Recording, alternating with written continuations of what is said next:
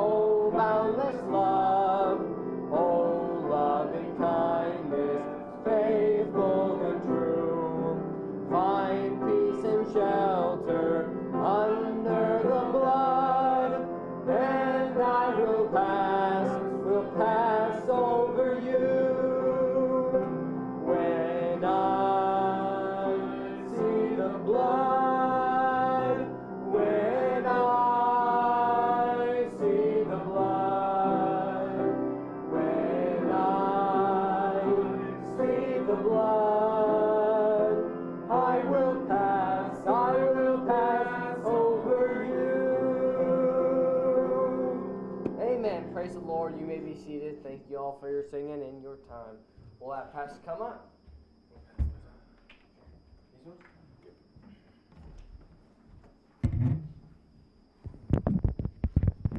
All right. Good. We're finally going to get back to our Sunday afternoon study on how to study the Bible. This week, we're on key number five. If I can find my notes here. If not, we might not be learning how to study the Bible today. No, I'm just kidding. We got them. Key number five.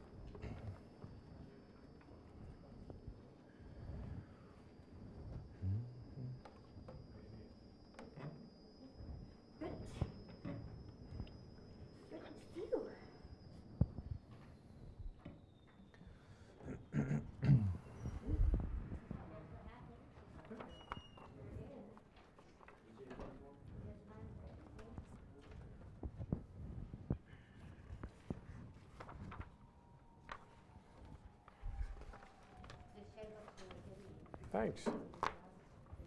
Thank you.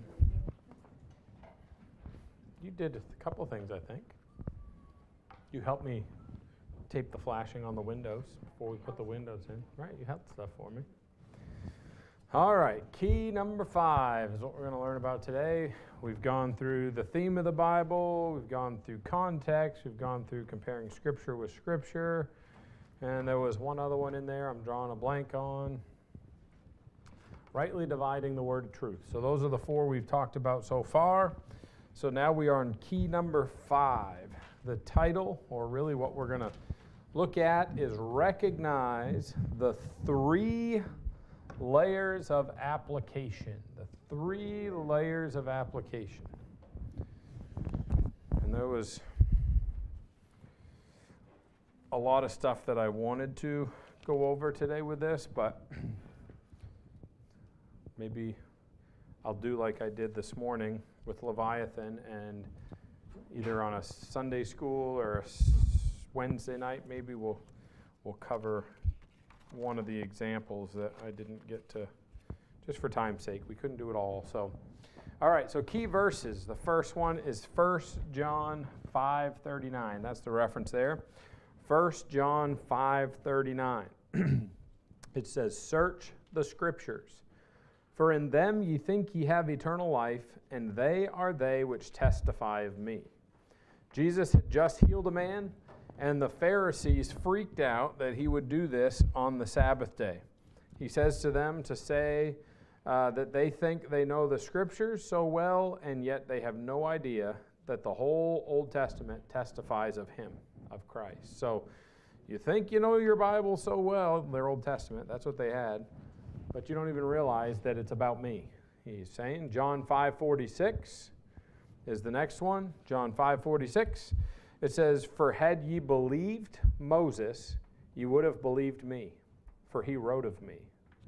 They claim to believe the writings of Moses. How many times did the Pharisees reference or quote Moses or reference Moses, well, they claim to believe the writings of Moses, but Genesis, which is Genesis, Deuteronomy, and yet they had no idea that Moses wrote of him.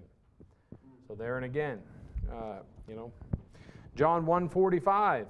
It's the next blank. John 1:45. It says, "Philip findeth Nathanael, and saith unto him, We have found him of whom Moses in the law and the prophets did write." Jesus of Nazareth, the son of Joseph. So Philip knew who Moses and the prophets wrote about. Uh, so both of them wrote about Christ. We learned that several weeks ago when we studied the theme of the Bible. We looked at uh, Acts chapter 3. We saw that the prophets were all about Christ. And then Luke 24 27, last reference here. And beginning at Moses and all the prophets, he expounded unto them in all the scriptures the things concerning himself. So after Christ's resurrection, the two Marys, Mary Magdalene, Mary, the mother of Jesus, found the empty tomb and told the disciples who didn't believe them. Later, two of them are walking on the road to Damascus, and Christ appears to them and expounds to them the scriptures concerning himself. Verse 32 says, He opened to us the scriptures. So that was on the Emmaus Road, was it? Emmaus? Yeah, that's it. Emmaus. Yeah, that's it. I can't speak apparently. We got Levi- Leviathan and Emmaus and all right, key thought. The Old Testament is actually the picture book of New Testament truth. So the Old Testament is actually the picture book of New Testament truth. Key explanation God takes New Testament concepts, precepts, and principles that are sometimes difficult for us to understand and graphically pictures them through his record of the events of history. So the first blank is pictures, the second blank is history. Uh, so recorded record of the events of history in the Old Testament so they can be clearly seen and understood. So they're pictured, New Testament principles, precepts, concepts, are pictured in the Old Testament history narrative so they can be clearly seen and understood. This is why the Old Testament is so important for us to learn because it pictures New Testament truths. Key quote You will never really understand the New Testament without understanding the Old Testament. And you will never really understand the Old Testament. You, get, you probably figure out where we're going here without understanding the New Testament. New, old, old, new. Daily reading the Bible helps us gain the knowledge and information we need to make connections that will give us understanding. The Old Testament is the New Testament concealed, the New Testament is the Old Testament revealed. So, all right, key principle the three layers of application in the Bible. First one is the historical application. The historical application. What is happening at this time in history? When interpreting the Bible, we have to understand that what was written down originally was written to real people or was written about real people during a real time in history when, when things were taking place that the letter or the record dealt with specifics that were either taking place or guidance that was needed based on a certain circumstance or situation that was taking place at that time. So there was, there is historical uh, interpretation that we understand what's going on, what's taking place, who, who is being addressed, all those kinds of things. The second one is the doctrinal or prophetic application. The doctrinal or prophetic application.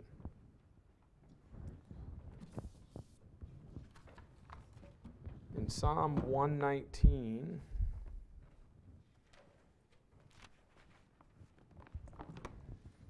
Psalm 119 and verse 118.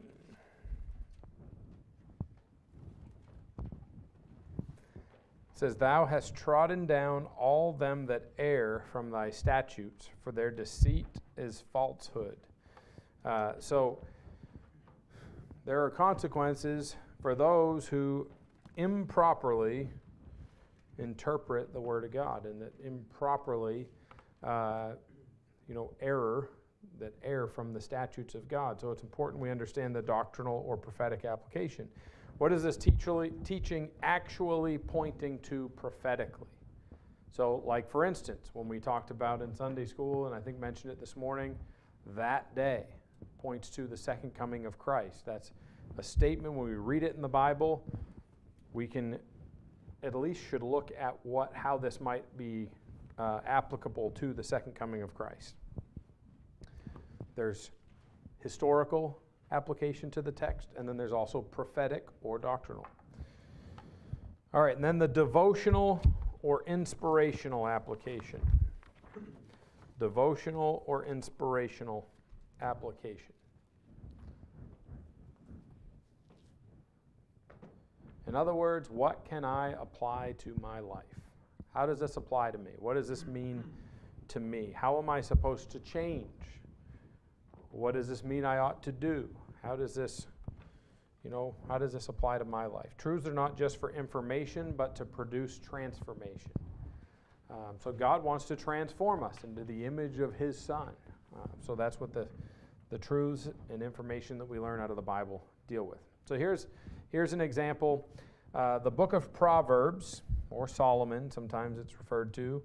Um, historical application, the writer is Solomon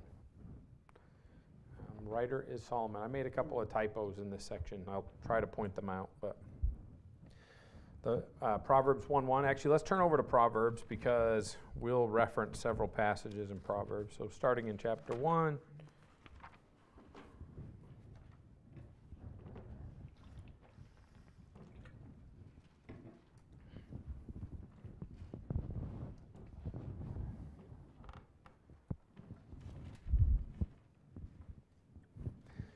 Proverbs 1 1 says, The Proverbs of Solomon, the son of David, king of Israel. So we understand Solomon wrote Proverbs.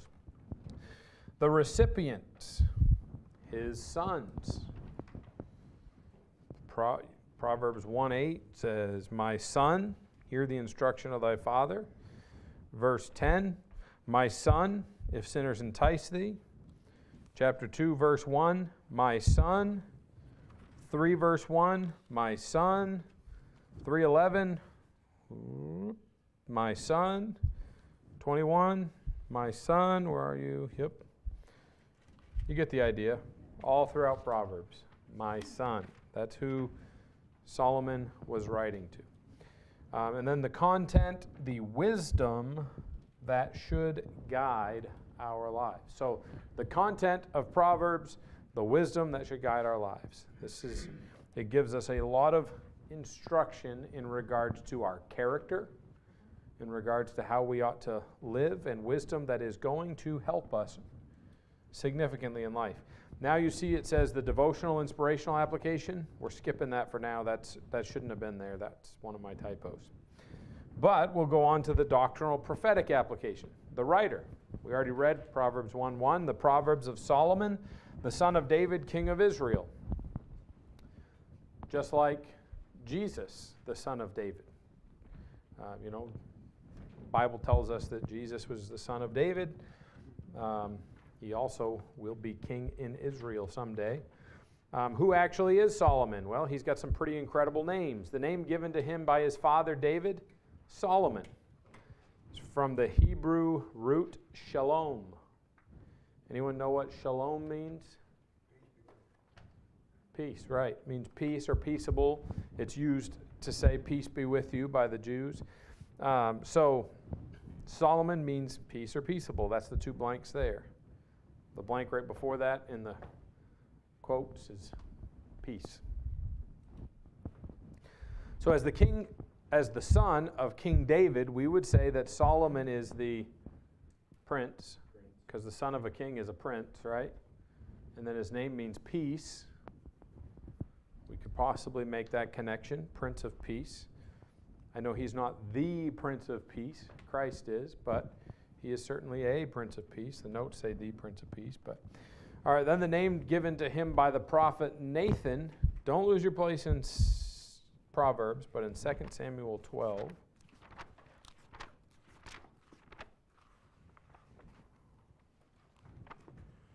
Second Samuel chapter number 12.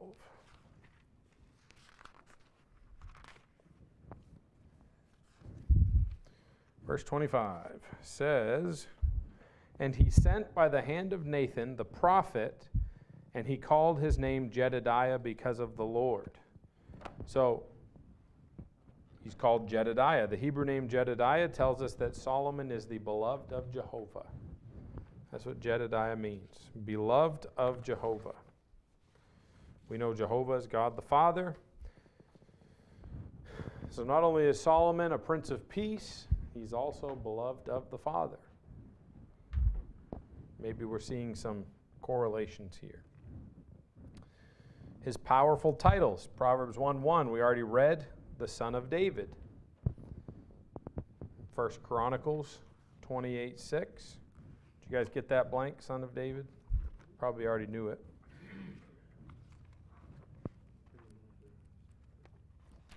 Over in First Chronicles 28. Ay, ay, ay, come on. 28 and verse 6.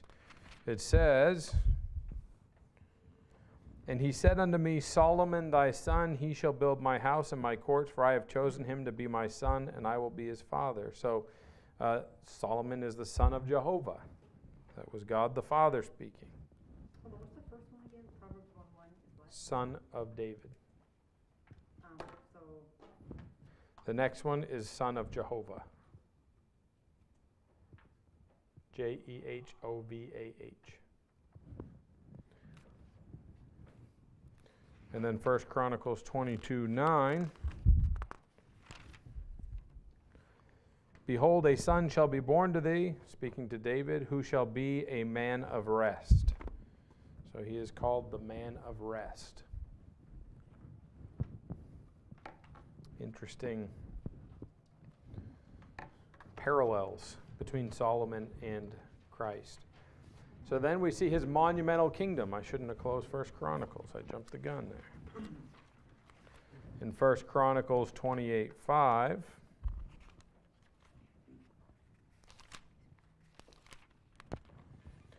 It says, And of all my sons, for the Lord hath given me many sons, he hath chosen Solomon, my son, to sit upon the throne of the kingdom of the Lord over Israel. So Solomon sat on the throne of the kingdom of the Lord. we know one day the Lord, who is Jesus Christ, will sit on the throne in the kingdom in Israel. In 1 Chronicles 22:10, what we're essentially doing here is what we did in Sunday school, comparing scripture with scripture. 1 Chronicles 22:10 says, "He shall build an house for my name, and he shall be my son, and I will be his father, and I will establish the throne of his kingdom over Israel forever." Solomon sat on the throne of an eternal kingdom. So the throne in Israel will one day be established as eternal.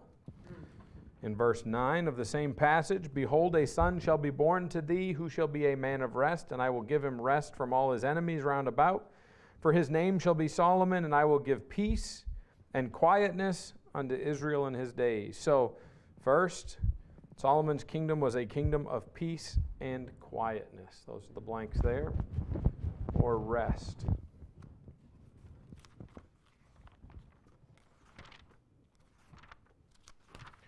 Then in 1 Kings 5 4, we can actually get this from that previous verse we just read. But now the Lord my God hath given me rest on every side, so that there is neither adversary nor evil occurrent. Is a kingdom without adversary. Kind of like during the millennial kingdom when Satan is locked away for a thousand years. So no adversary present. Second Chronicles 9, verse 23 says this And all the kings of the earth sought the presence of Solomon to hear his wisdom that God had put in his heart. So all the kingdoms of the world, the kings of the earth, sought the presence of Solomon. So Solomon's presence was sought by all the kings of the earth.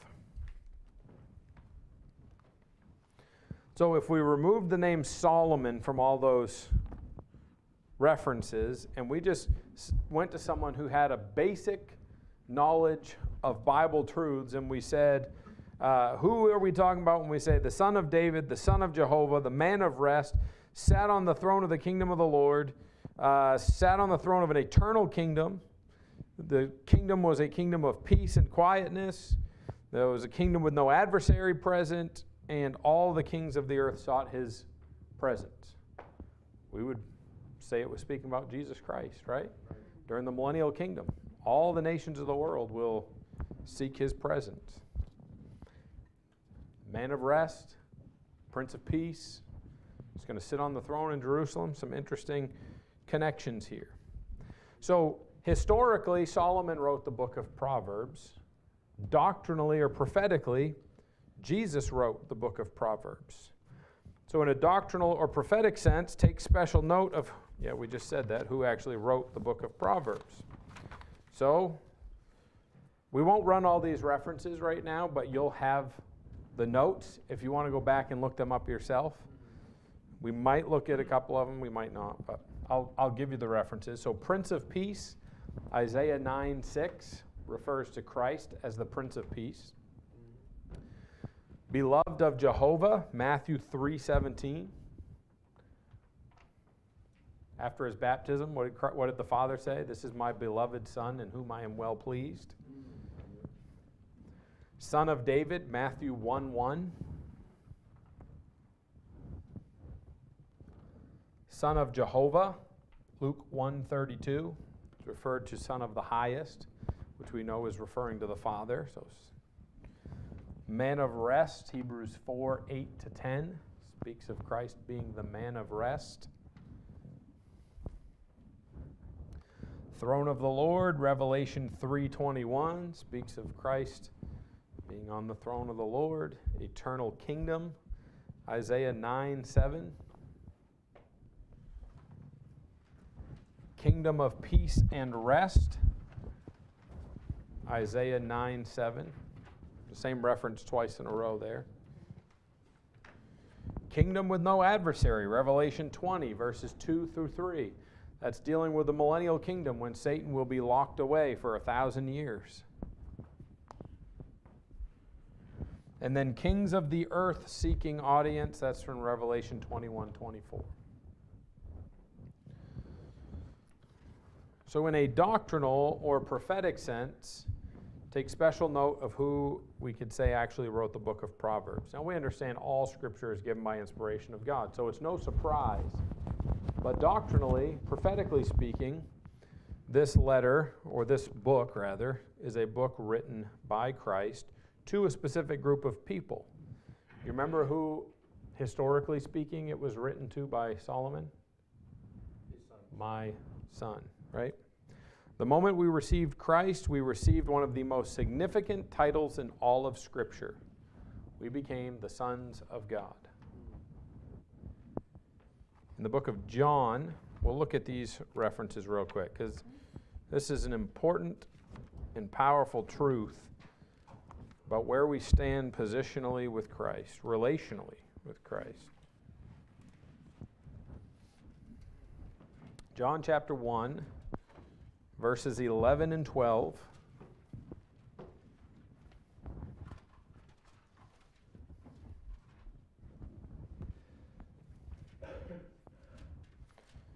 says he came unto his own and his own received him not.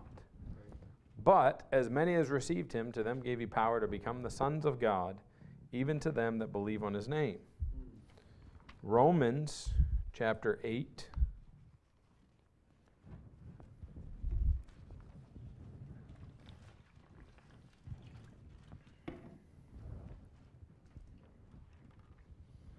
verse 19 and verse 23 verse 19 says for the earnest expectation of the creature waiteth for the manifestation of the sons of God. Verse 23 And not only they, but ourselves also, which have the first fruits of the Spirit, even we ourselves groan within ourselves, waiting for the adoption to wit the redemption of our body. Philippians 2. So, when is the manifestation of the sons of God? When we get our glorified body. Philippians 2 verses 14 and 15.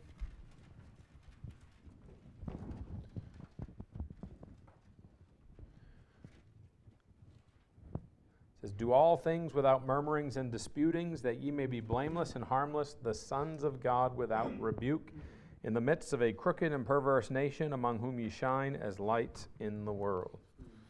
And the last one is 1 John